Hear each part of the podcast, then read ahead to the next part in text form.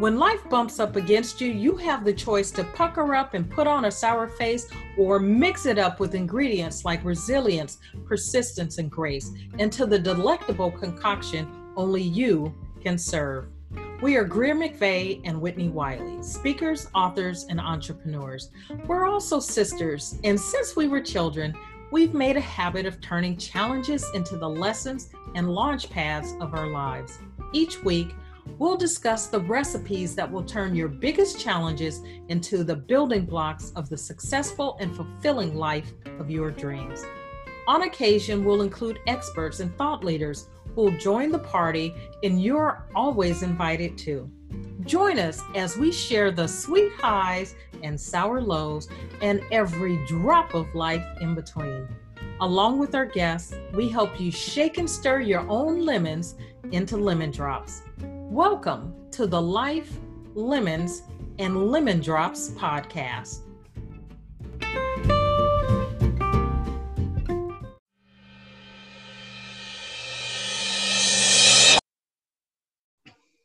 Hi, and thank you for joining us for another episode of Life, Lemons, and Lemon Drops. That's Greer McVeigh.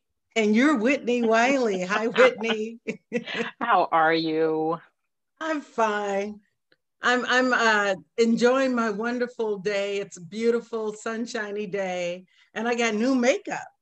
So I'm just playing. Well, just playing in my makeup. This, you know, that's well, what women do. Unfortunately, or maybe fortunately for the audience, they can't see the makeup because you've got some weird shade of lipstick thing going on. You know, well, I do. It's interesting. It's an interesting shade. I think it'll. I think it'll ultimately soak in, and and then blend with my. Okay, that you have a lipstick that has to soak in says everything that needs to be said about this lipstick. Well, let me just say this, and this is something you know. I know we don't. Well, we have. more, I know we have more women um, audience members than men, but I know we have some men out there and all women don't like makeup, so that's fine. I'm not a huge makeup person, but I decided that I was like, I want to give myself a smoky eye. What is that? How do you do that? So I did this whole makeup tutorial, which by the way, our niece Did it look like the one? Did it look like the one in the commercial? yes, it did. Well, you know, we have our we have our niece Jasmine, who's like really into makeup, and she actually right. has her own um, makeup YouTube YouTube right. channel. Right. So I probably should have just gone straight to Jasmine and said, Jasmine, you know, why don't you take care of your aunt? But I'd go on the YouTube. I just happened to be flipping through some stuff and I saw found this, stumble across this YouTube, YouTube tutorial. So I was doing this smoky eye and you can't see it now. I had to wash it off, but it was like it was like a it's like is that a smoky eye or like a, a black smoky, eye a black eye smoky and the bandit eye a, a raccoon a bandit okay. raccoon okay. eye it was like what is that you are, way off the mark today but i think i think well now that Val, valentine's day is long over so next year I'll, I'll this i'm putting this out there i think it would be cool to have your guy do your makeup for you Oh my god. and maybe then you know, like it just seems like a no. romantic thing. No. no. Okay. No. No. no. absolutely, absolutely not. I, I, well, I have no idea what you're trying to accomplish with that one, but no. You no. wouldn't want Michael to do your makeup or your hair and like like just be like okay you know. so we're going to move on and we could talk about all kinds of things that men can do. Um, a man who is not a trained makeup artist or a hair professional, I'm going to say hands off. I'm just going to leave it at that. Although I will say this Michael has three daughters, and so maybe he knows a little something about hair. But it just I'm seems not, like an intimate thing, and we want yeah, intimacies. No. We're over it. Well, when We're, we talked to when we talk to our guest today, I think Carla's gonna maybe, you know, because I, I have it on good authority that her husband is a nice guy. And you he's know, a keeper. He's a keeper, no doubt. And that just seems like something. Okay, what about this? If you if you had an accident and you broke your hand, should he do your makeup then? I don't need you to be out in public. I won't be oh. out in public. With a broken hand, you just got to be out of commission for months. Okay, anyway, okay. let's get on. It's okay. It's okay. So, uh, with that, we're going to uh, invite our guest today. Uh, Carla Pascoe is a success principles coach, and she's going to share with us a little bit about her story. She is an author in the book Women Who Empower. And she's also got a program that she's going to talk a little bit about where she helps um, her clients work through grit and resiliency. So, Carla, how are you? I'm awesome. I'm enjoying your conversation between you and Greer. I'm, I'm, sure it's like this all the time. uh, it is like this all the time. It's a little nuts, but I, I, I, she's a keeper as well. Your husband's a keeper. My sister's a keeper. So yeah. I have, I do have my days, some better than others, and this is one of those. I don't know. I'm feeling a little loopy today. I think I'm just so excited that it's, you know, sunny and bright, and it's it's a you know it's just a day to be fun. It is. I agree. It is. So, Carla, so you have uh, contributed to the book Women Who Empower, and your chapter is entitled Developing Grit and Resilience. So, uh, tell us a little bit about your story in this book, and um, sure. then we'll go from there. All right. Well, you know, when I um, signed on to to do this chapter in the book, you know, I really, um, I think I was so ready to share my story and hope that it could help other people. So I really just, you know, sat down and I wrote it all in one sitting after I talked with Kate and. Um, really just want you know i had shared my story with people over time and i really thought you know having this avenue to be able to share it and hopefully help other people. You know, I think I was just like, you know, most people, I was a little girl with a dream. You know, I wanted kids and a family, and that was really all I wanted. And, you know, going through life, you think, oh, you know, I'm going to get there and it's going to just be magical. And, um, you know, for me, I remember being in high school and thinking, what am I going to do now? I don't have any options of getting married and having kids. So that's obviously going to have to wait. So, you know, what am I going to do? So I went ahead, I went through nursing school, but really in the back of my mind, you know, the main thing that I wanted was a family and to get to that, you know, that point. So um, I met my first husband, Jeff. Um, I was in my early 30s you know, we dated for, you know, like three years. We got married. And I thought, oh, finally, you know, I'm going to have this life that I've waited this long for. Because back then, I felt like I had waited a long time for it to happen. Um, you know, all my friends got married in their 20s, some got married right out of high school. So I felt like I was getting a late start really on what I wanted.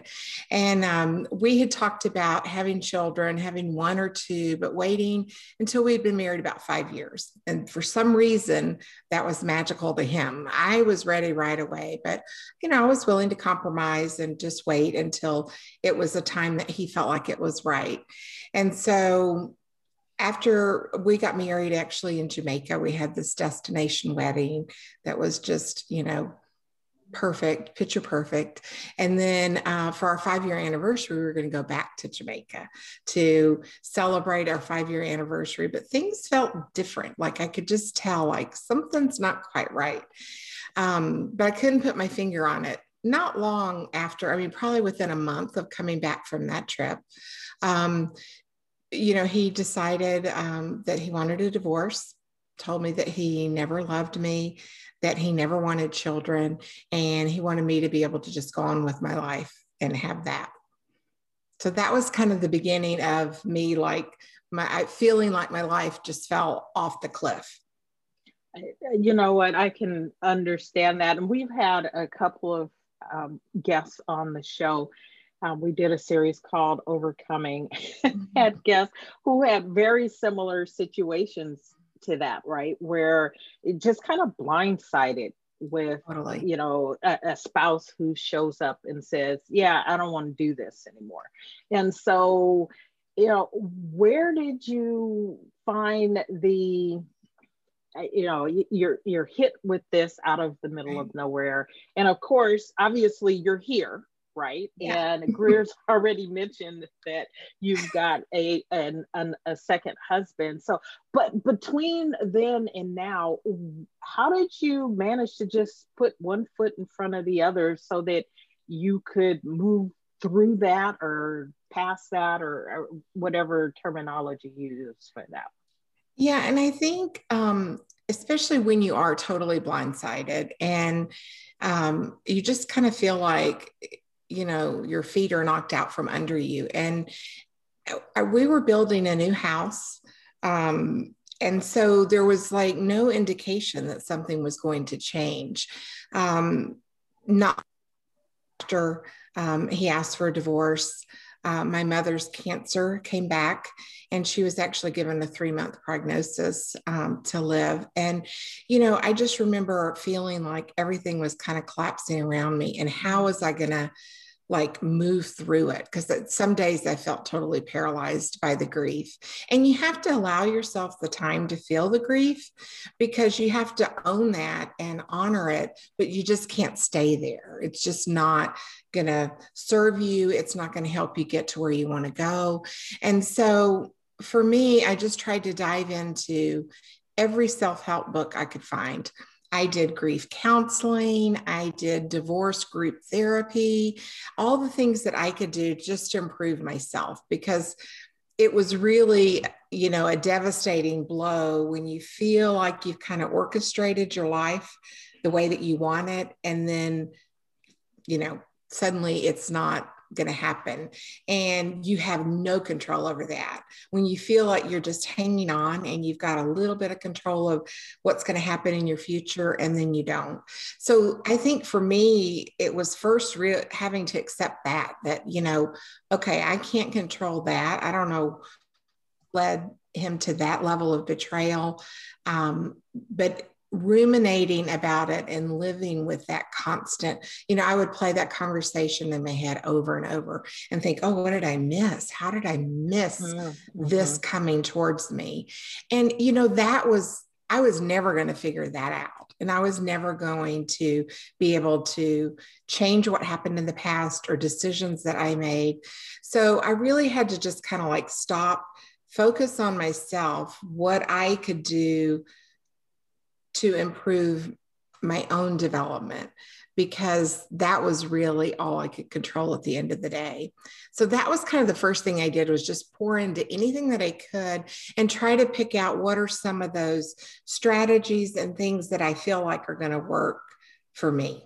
Carla, let me let me ask. I just have a couple of questions about sort of the the I guess the breakup of your marriage um, the first question is Did you and your first husband, um, I think you said his name is Jeff, right? Jeff. Mm-hmm. So, did you and Jeff ever talk about why, if because you said that he said he never loved you, right. he never loved you. It wasn't like, I don't love you anymore. Right. So, what what kinds of pressures if you know, was he feeling that compelled him to get married in the first place? Was he feeling like I'm just at that time and it's just what you do, or did he? Th- did you, you know, talk about that?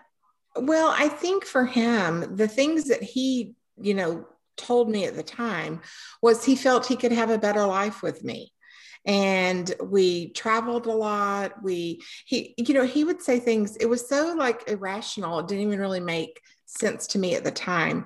But he would say, you know, you had a nice home, you had dogs, you had, you know, your life seemed together. And I think he felt like entering that life with me was somehow going to fill some void that maybe he had. I don't so know. he was just stepping into something you had already created right. that he liked the looks of from the outside. Exactly. And he thought, okay, in time I'll get into this or right it'll work and then it just sort of didn't so yep. which leads then to my second question which was to have someone say such a thing mm. did you take that and you know and i read i read your um, your, you, this story, but you did obviously didn't have the the chance to get into the whole big background sure. and all of that. But did you take it personally? Were you did it tag your self esteem, or did oh, was yeah. it like okay, that's him? You know, oh, no. I know how great I am. no, I wasn't there yet. Okay. and I really did think, what's wrong with me? You know, why doesn't he feel that way towards me? Why doesn't he want that life with me? And what did I do wrong? I yeah, I went totally through all of those okay. phases mm-hmm. that you go through. And you know, to me it was all like the grieving process. So that was probably my part of my bargaining like what did i do wrong? What can i do different? You know and trying to figure out how i could mold and adapt. You know there was um, a part of me that thought i'll just give up the notion of having children and make this work.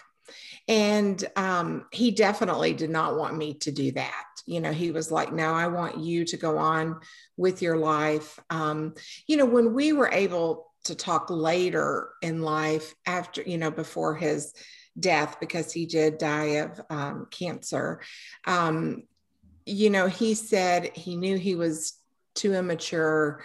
He thought, you know, he was ready for that.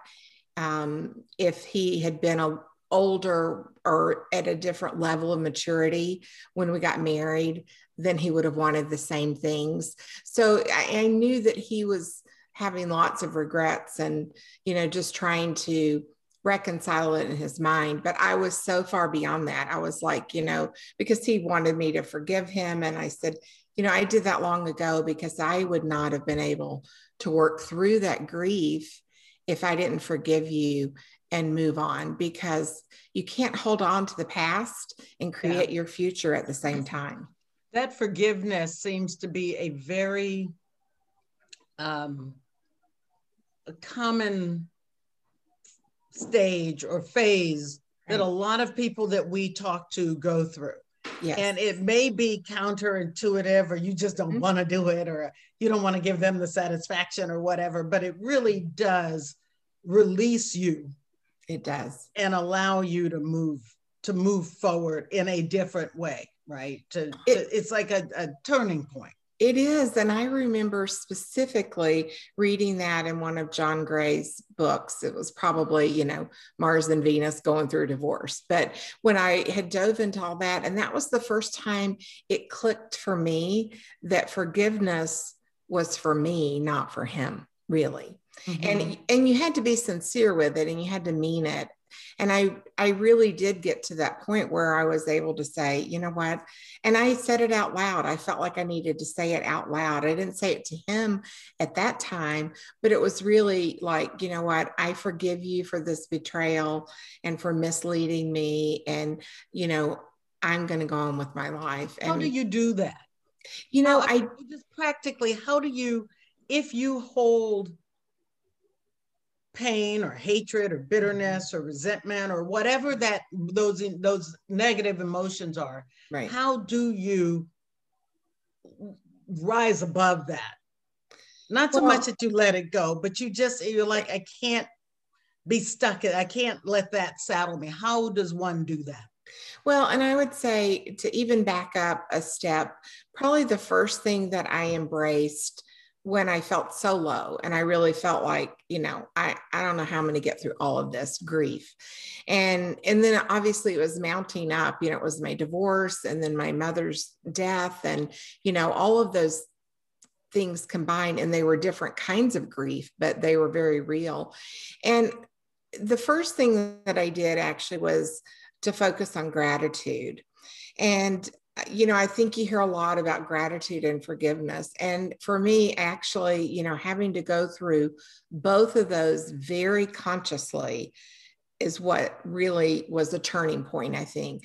And so I started a gratitude journal and I thought, you know, at the end of every day, I'm going to, you know, find three things that I'm thankful for for that day.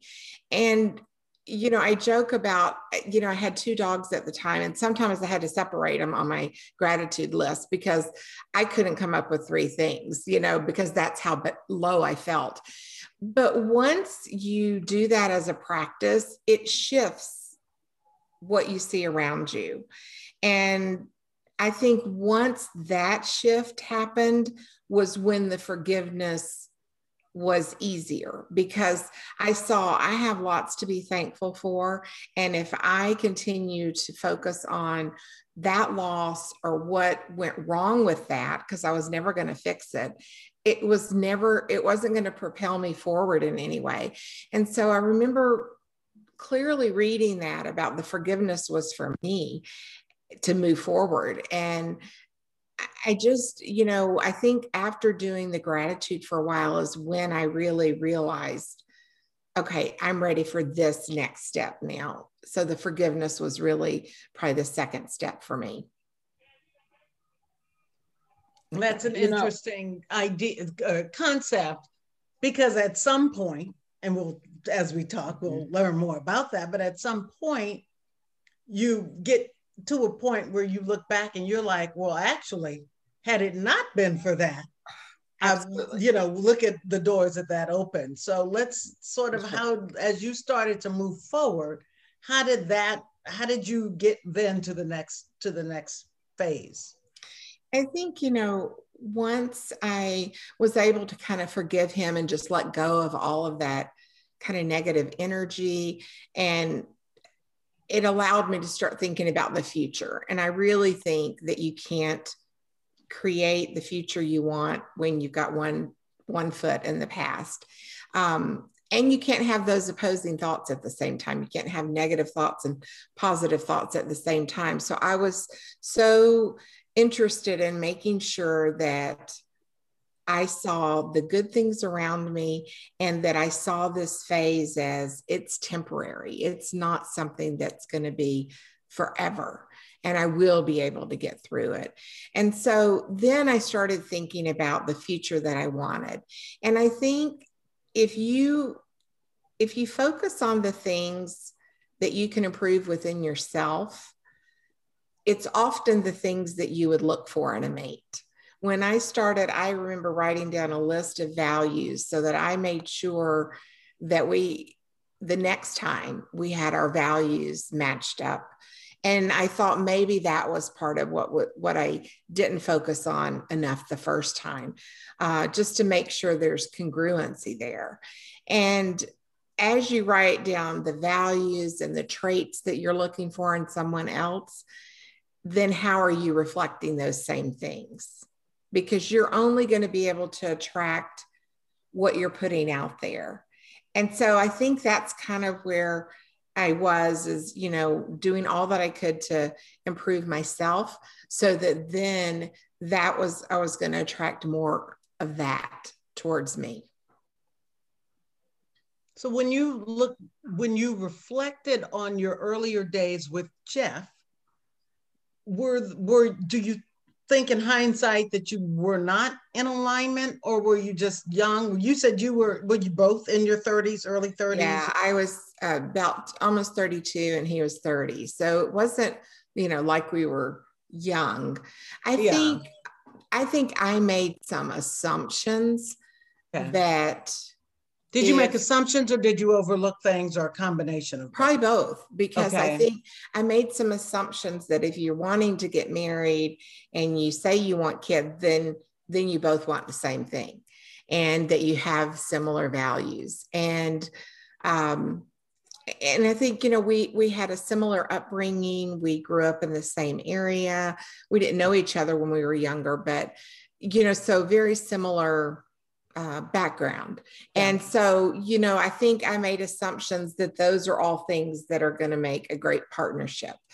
And um, so those were some of my assumptions that I don't think we talked about those things as much as we should have. And I assumed kind of that if you're wanting to get married and go that next step, that you want all of those things that it means to me when you do that. And then I think I overlooked some of the self centeredness and I didn't overlook his immaturity, but I I chose to not focus on it, if that makes sense. Well, so how tell so tell us about when you met Andrew, mm-hmm. which was a shorter courtship Oh, right? much, much shorter courtship but it seems like it must have been a little more targeted and, yes. and, and, and, deliberate. So tell us how that yeah. sort of how that transpired. Well, and I can tell you, you know, I was in a position, um, I was a leader and I worked long hours. And so I thought, you know, I'm going to try this online dating. It was very new then. Like, you know, my friends were worried about my safety. They thought, oh, you're going to meet some serial killer and that's going to be the end of you. And so, um, so even you know i really like i had my goals for how i was going to like put myself out there and how i was going to meet someone. And so i tell you that to say like andrew is um, british and he was in the phoenix area visiting his brother on a 90 day visitor's visa and so I was doing this online dating and meeting some really nice guys, but you know, a lot of people that weren't in the same place I was in my life. And I was certainly not going to make that mistake again. And, um, but when I met Andrew, we talked on the phone several times before we met, you know, I just, it just felt like we were at the same place in our life and wanted the same things. And he had been married once before and not had children, but that was what he really wanted as well. And so when, you know, people laugh at our, our dates, but like probably our second or third date, we did like um, three different personality tests. Uh, we did Myers Briggs, we did uh, the disc profile. And so we really did a lot of those things to make sure we kind of knew um, our personalities and we uh, did love languages, you know. So we we sort of did a lot of this intense work within our first, you know, few dates. So it, because not quite the same as doing each other's makeup, him doing the makeup, but it's but it's yeah. concept what were you saying? Wait, you're an organizational management professional. So mm-hmm. did was that stemming from your education that did you bring up doing those or was that something that you both were just sitting on a Saturday night going, what what could we do? No, let's take some personality. Let test. me pull out my disc assessment. Well, I'm yellow. Well, you're blue. I have green undertones. I revert to my red when I'm under stress. Well, that's that's a good point, Whitnie. Probably a little context would help. But so actually, so when I was going through my divorce and when my mom passed away, I was in graduate school. And so I was getting my master's in organizational management, which was a huge focus in leadership. And at the same time, where I worked, we were doing a lot of that with our team so that our team of leaders, we really knew how to better understand each other. And then actually, Andrew's background, he had come from some of those things from a business perspective as well, and really valued um, you know, understanding personality types and how you relate to each other. So we both had a real interest in that, and and it and it's really interesting because now when I look back, my first um, husband was, you know, if you know anything about Myers Briggs, he was like a strong T, a thinker, logic, you know, whatever. And I was so extreme F, and and Andrew's too, which can cause some problems. I will say there's a lot of emotionality in our home, but um, but knowing that that's how Jeff made decisions. And for some reason, he made an emotional decision when we got married that probably went against his nature of thinking through things logically. So he was incongruent with his own self in making those decisions. But so I think it was really just kind of the timing. But I think it's what you mentioned earlier, Greer. It's all part of your journey, right? And you, I thought, you know, Jeff was my destination. And that was, where I was going to have my family, but he was actually just a vehicle on my journey because I would have never moved to Phoenix. Uh, we lived in Memphis and he had a, a job opportunity here. I had never lived outside of Memphis. So we came here uh, didn't know anyone. And I remember when I was going through my divorce, my mom was like, Are you going to move back home? And I'm like, No, mom, I've built a life here. I have friends here. I have a great job. I'm in graduate school. I'm building a house. You know, like, no, I'm staying here. And if I had not been here, I would have never met Andrew who was supposed to be here for 90 days, but quickly decided he would change those plans. And we knew that we wanted children. And so it did move much faster, but we were much more in line with our values and what we wanted out of life, even though we came from very different places we still had similar upbringings and i think for me that was one thing i I think, it, you know, I thought you had to have somebody that was like you or came from your same background and, you know, that couldn't you be further from the truth. The same things and to right. be on the same trajectory. Yep. So you work with, you're a counselor, a coach, or describe how you coach. work with people. Yeah, so I work with individuals really just to help them have a more fulfilling life. I uh, did the uh, training for Jack Canfield Success Principles, and I think that was kind of the culmination of a lot of the work that I wanted to do to have a better life and to continue to grow myself. And so I remember going through that and and feeling like, you know, that's something I want to be able to use and to help other people. And then I had the opportunity to write my story, which was, um, you know, very cathartic at the same time to just kind of get it all out there. But um, so that's kind of, you know, how some of it all intertwines. So we're going to dig a little deeper into this in a moment. We're going to take a brief break for a word from our sponsor. We are back with Carla Pascoe, um, we want to continue listening to, um, chatting with her about her story and how she moved past um, a situation in her life where she was grieving relationships, the loss of her mom, um, and how she put this back together. And part of her story she she shares is about um, focusing on gratitude and focusing on letting go of the past so that you can focus on the future. And Carla, you talked about, you know, and Greer's asking about sort of the transition and, and who you were that was different when you went into your first marriage and in your second marriage. Um, and you've described some of the things that you did in order to you know grow in your journey. What do you think is the most important thing that you did for yourself that allowed you to move to a place particularly to open up for love again? Right.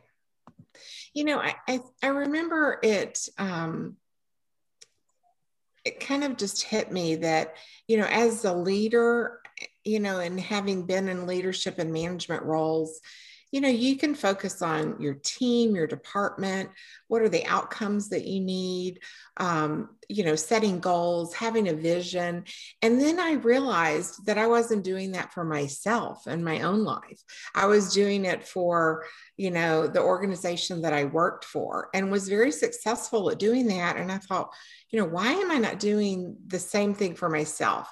And I think that's when I really got clear on what I wanted and then what were those steps I was going to have to take. And although, you know, there were days, and as you know, when you go through a grieving process, you know, there are peaks and valleys, and, you know, you think you're done with the anger phase, and then you find yourself back there one day. So it's, honoring that, allowing yourself to work through that. But one day you'll find that you are beyond it and you really can just make sure that you're doing something every day towards the goals that you have and what you want to create. And I think that was really the turning point for me. I think the, you know, the gratitude and the forgiveness helped lift the veil a bit so that I could get out from under the grief. But then really it was what did I need to do strategically and tactically to be able to kind of step forward and create goals for myself and how I was going to put myself out there. And like you said, most importantly, open up my heart again to someone else. And it sounds like you were very intentional. You know, at some point it became these are the things that I'm going to do because this is the life that I want, right? right? Absolutely. Awesome. As as I talk to people, um, and doing this podcast is very helpful in this in this regard because we do get to hear stories and people I mean, people don't stop us on the street. I don't want to, you know, I don't want to make this podcast seem that big, but you know, I, I get a lot of people um, and friends of friends who who, who people say, do stop me on the street. Well, well, because you're an international best-selling author. Um, but um, now you made me forget what I was my train of thought. But um, that the the thing that I've learned that I do for myself and that I try to I'm I'm I'm not a coach, but when I give advice, uh, solicited or not, um, it is make try to move forward. Try to just keep moving forward while you're dealing with whatever it is, right? And you need that break, and you need to be in a cocoon or a, curled up in a fetal position in a closet or in a corner or whatever it is that you've got to do to cope to get through do that work yeah try to make you know baby step don't don't go backwards right try right. to if only if all you can do is get up and go to work then get up and go to work or get up and put on and get dressed take a shower eh, you know because some people you know when you're in the throes of it mm-hmm. you may find yourself you don't want to you don't even want to get out of bed right you know taking a shower is like a major accomplishment. Oh yeah. And if that's if that's the accomplishment, if that's all you could do, and like you said, write in your journal. And if the best three things that you could think that you're grateful for mm-hmm. are your dogs, what are they, Humphrey and Bogart? What are your dogs? well, one of them was Bogart and Tessie. Bogart and Tessie. So it's it's like, you know, if that's all you can do is is scrape together you know what what you're mm-hmm. thankful for just a positive thing or a step forward or a step toward whatever i don't know quite what i want to do but i know it's in this direction right. and just baby steps toward that direction while you're healing over here right. eventually as you come out of that depression funk yeah. yeah. downtime or whatever that is you're you're you've you know you reunify with the goal right, right. and and then the goal becomes a little bit more right. clear and and and and focused so yeah you still have to have the self compassion to allow yourself to feel how you feel but you can even like set time limits like say you know what i'm going to really feel sorry for myself for an hour and then I'm going to get up and take a shower and go for a walk or whatever it is. And mm-hmm. some days it really is that that you have to break it down that small to be able to to allow yourself to feel the pain but then still manage to put one foot in front of the other. And then when you get past some of the intense grief, and you still have this vision or this goal, you know, I know one thing that is in Jack Canfield's teachings is really you've got to chunk that down so that it's manageable and bite sized pieces. And that each day, you know, even if you can just do a few things towards that goal you're still having forward momentum even if it it may feel like it's off in the distance and it's not possible you're still moving towards that rather than staying stuck or moving backwards. Yeah it's and the there was a quote there well it wasn't a quote but there was a sentence a statement you made in your story that really is is sort of uh, symbolizes this podcast, Life, Lemons, and Lemon Drops. Sort of if life gives you lemons and you make right. lemon drop, lemonade, or you make lemon drops. Um, you said optimism to you, optimism means seeing the lesson or the good in all situations. Right. Therefore, if life delivers difficult times, I earnestly believe it will pass. Right. But it's yeah. it's like you'll get through it. Right. Right. There's not a whole lot that human beings can't get through. I mean, people have right. gotten through wars and famine and devastation and you know all kinds of things. It's like you can get through it, and but it really is about what what what was the lesson in this, or what yes. what can you take from this on your journey, right? And mm-hmm. I like that that metaphor, right? That you're you know on a path you're on a road and you know somebody might be a vehicle another vehicle on the road or a vehicle to right. that final destination but that doesn't make them the final destination Right. And, you know, but seeing the, uh, you know, extracting the, the lemon drop out of that lemon right. is, is really a big part of what's going to help you get through tough times.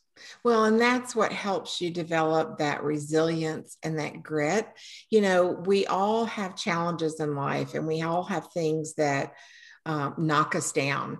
And that certainly stopped me in my tracks, you know, going through an unexpected divorce and my mother's death while I had a demanding job and trying to get through graduate school and moving in a new home. Like I just really felt like things were crumbling around me. But I, it was always drilled into me from my parents that you know nothing happens without a lesson or a reason and you're going to get through it and i just kept thinking I, I don't know what i'm supposed to learn from this but i'm really not enjoying this and can i get my lesson please and just move on you know so that that's how I felt some days, but I think I just kept thinking this can't be forever. I really don't think that it can. And I know that that's not easy for some people yeah. to be able to see that or make that shift. And so I think it's really important who you surround yourself with when you're going through those tough times. Like I can tell you, I I went through grief, the grief group counseling, divorce group counseling. And I thought that was going to be helpful. Oh my gosh, like talk about I was depressed when I got there. I was even worse when I left. And I thought, really? I can't do that anymore. That's not for me because it pulled me down instead of lifting me up. And I had some great friends. And I remember my aunt was just like a rock for me when I was going through all this. And even my boss at work. And I, I just remember thinking, I've got to spend more time with those people because they want me to come out of it. They don't want to keep me there because it, you know, sometimes if initially having people that understand what you're going through is great. And, but you just can't stay there because sometimes it benefits people to have you there and you may not see it at first but then you have to move towards what is it those five people that you surround yourself with is who you're most like you know who you spend the most time with. And so i remember thinking i got to make sure i'm i am spending my time with people that have my best interest at heart. And that's really what helped i think as well when you're taking those little steps each day that you have people that really want you to get all the way through it. What do you think the lesson? Um, what do you think the lesson was? For me, um, well, I mean, I think the lesson was that you know you can't control everything that happens in your life and you may think you've got it all orchestrated and you know everything is as perfected as you can get it but when it depends on anyone else you know you and you have to learn what's within your control and what's not. And that was probably my biggest lesson. So does that translate to sort of let go with the flow or or just let go and let god or or i mean well, not to be too pithy but is that i mean what sort of do you does that distill down to? I think it's that i have the choice and okay. how i respond to things that are hard in life. And I have the choice of how I see it, whether I see it as a lesson or optimism, and that it's, you know, I'm, there is a limit to it if it's something bad happening. And so I think that's it, just really knowing what you can control control that, which is generally how you respond to things. And that's where, as you go through one thing after another, you begin to build that resilience and that grit so that when you, you know, when something else comes, it's like, that's okay. Been through something before, similar or worse or whatever. And my husband now, Andrew, always tells me that I'm very mentally tough. And I didn't I didn't really know like what does that mean? I, you know, I wasn't sure. But when we've gone through stressful times, you know, for our family, um, I'm just able to be calm and take things as they come because I, I don't hang on to the past and I don't focus so much on the future that you're not living in the moment. Um, but I think those are those are lessons that kind of come over time and you just have to remember that when you're going through a tough time so carla what i you know I've read your bio, listened to you, read read your story, and one of the things that strikes me is that you and I have a lot of commonalities, right? We both study organizational management, leadership. Um, I did not know you were a Canfield success trainer, um, and so and then the the philosophies uh, about life and and moving forward. And what I've noticed is that you've taken your experience, your education, and have combined them, right? Right, really to to put together uh, what you're doing and how you're helping people as a success coach. So, how did those pieces finally come together for you, so that you are helping other people to be the leader in their own life? Well, you know, I think um, for me, you know, I am still a nursing leader, and I can tell you this last year has not been the year to be a nursing leader. I will just say, eh, you know, it's been so challenging. But, and I think for me, when I became, um, um, success principles coach, I remember thinking that I had to kind of choose one lane or the other and and i know Whitnie from reading things about you and you have a lot of lanes that you are involved with and um, very diverse than that. And i think that's where i was wrong in thinking that you have to do one or the other because i think to be an effective leader i have to be leading my own life. And that's you know was the big lesson i learned when i went through my divorce is that i was doing a great job leading my team but i wasn't leading myself worth anything. And then once i started focusing on that you and i think you have to to be a good leader and so then i realized that those principles and those things are very aligned. And so I think that's what made me want to put together um, an online course. And it, I'm going to be launching it in a few days, being the leader in your in your own life, and really what are some of those principles that you have to take from some of those leaders that you've always admired or looked up to, and who are those best leaders that you've been around, and then how do you emulate some of that for yourself, and really putting your plan in place for what you want out of life. So that's um, where I think finally for me, it was how can I take what I've learned in both respects and, and kind of forge them, whether I'm working with individuals or a team or in an organization or with just um, individuals one on one. What do you find to be the a big challenge, maybe not the biggest challenges, but one of the biggest challenges that you have with people that you're working with in terms of you know you have very much taken the lessons of your life your the experiences of your life um, to inform how you are a leader. How do you get other people to see that that's a path forward for them eh, particularly in terms of their leadership?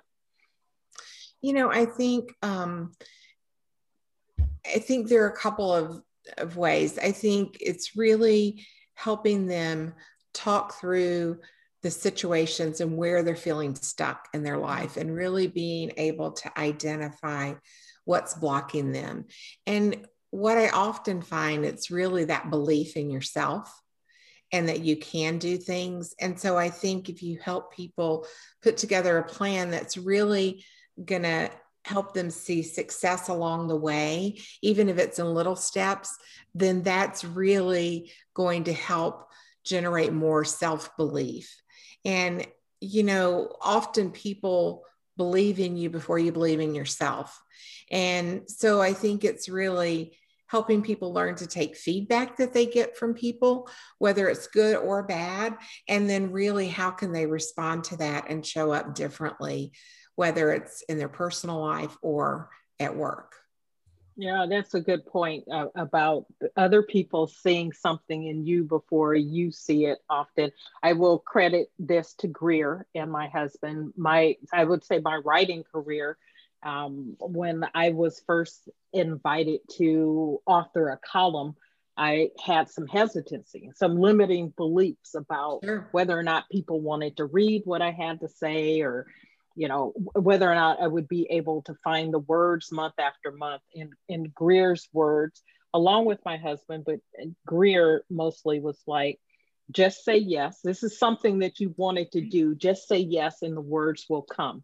Right. Right? And so having people who believe in in you and and going back to your earlier point about the the people that you surround yourself with right right to have people who are positive and uplifting and encouraging um, is such a huge part of us being able to move through our challenges and our trials and helping us to see the possibilities so mm-hmm. that we can take the steps that we need to ultimately be the leader in our own life because until we can lead ourselves we right. cannot lead other people you know and i think sometimes it's little things you can find yourself in a situation I, you know i had always been a pediatric nurse and when I moved to Phoenix, I couldn't, they weren't hiring at the Children's Hospital when I moved here initially. And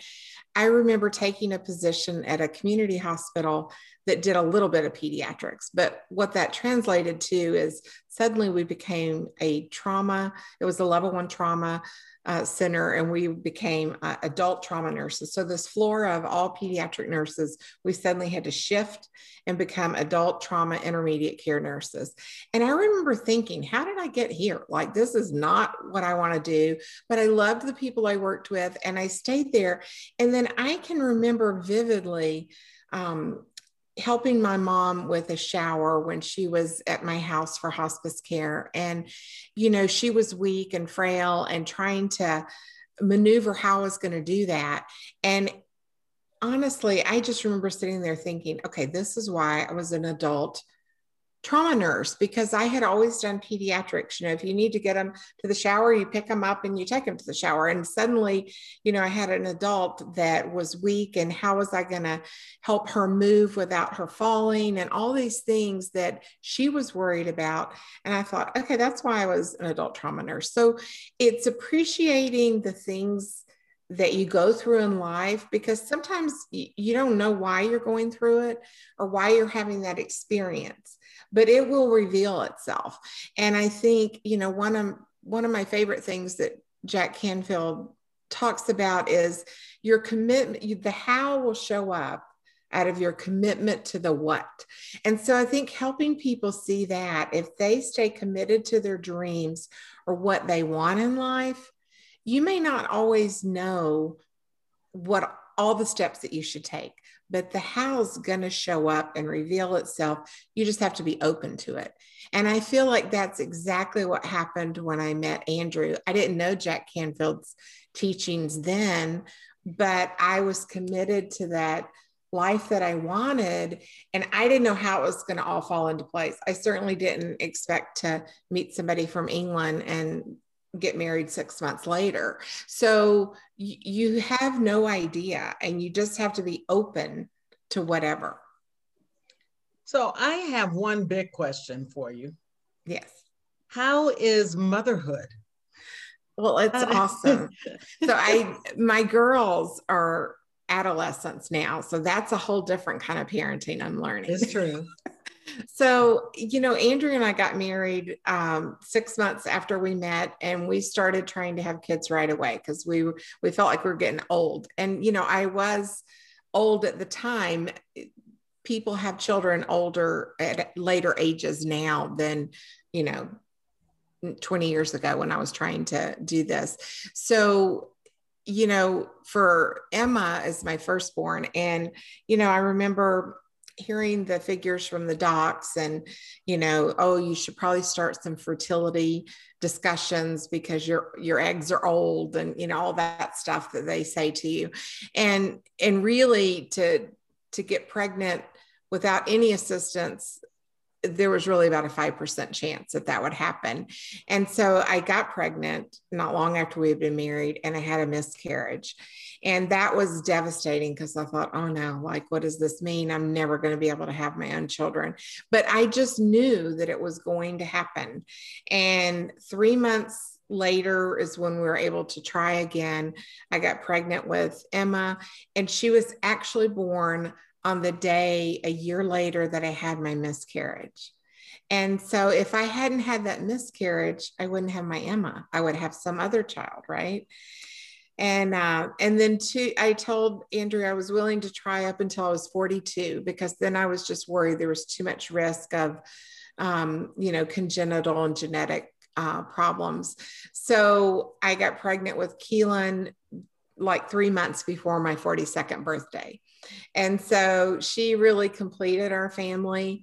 And, um, and that's the main thing. You know, I have so many people talk about, oh, I'm never going to have kids. I'm getting too old. And I'm like, oh, no, no, like it's possible. And didn't Diana Ross have kids at 50 and Geena Davis was like 50 or 51? Probably. Or I mean, there are more and more people now. I don't know that I would wish that on my worst no. enemies, but, you know.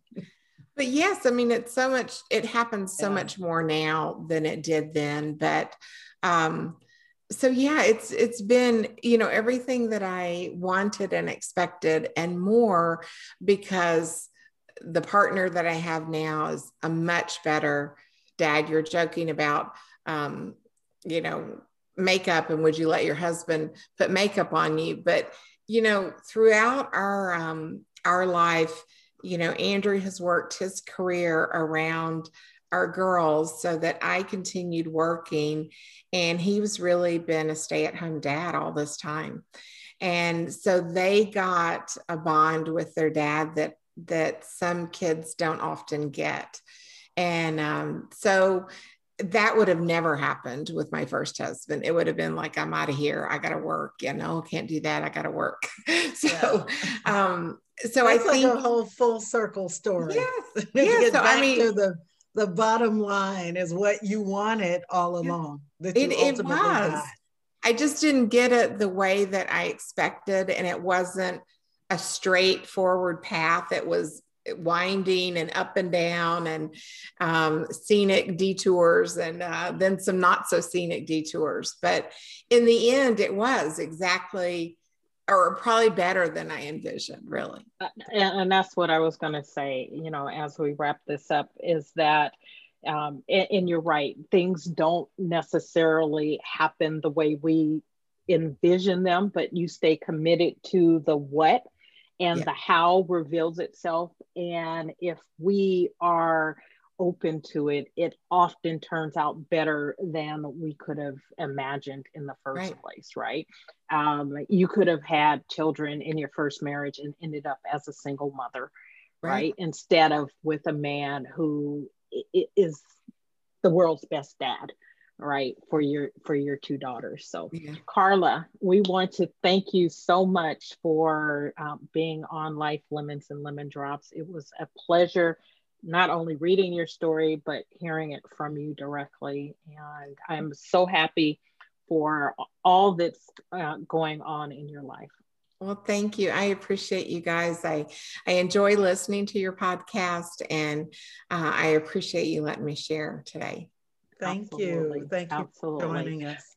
So we will have information um, for how you can get in touch with Carla if you would like to um, work with her, reach out to her.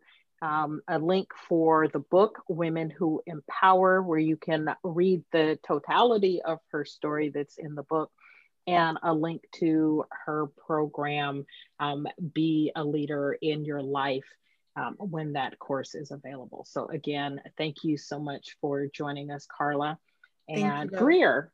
It was good seeing you again. Yay! It's. Today is a great day. Just don't Absolutely. don't force it and just allow it to happen.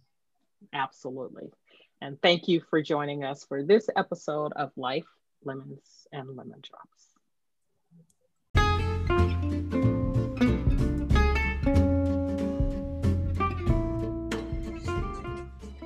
Thanks for joining us for Life, Lemons, and Lemon Drops.